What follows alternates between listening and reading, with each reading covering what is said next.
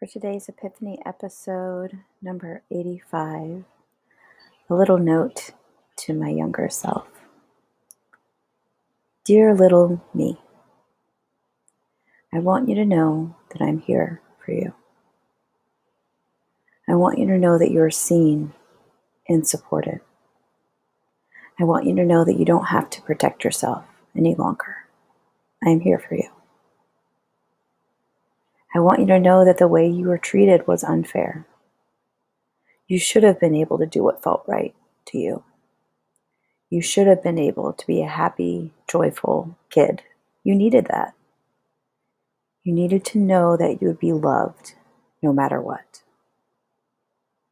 You are safe now. I want to give you permission to scream, cry, laugh, and play now because that's what you need.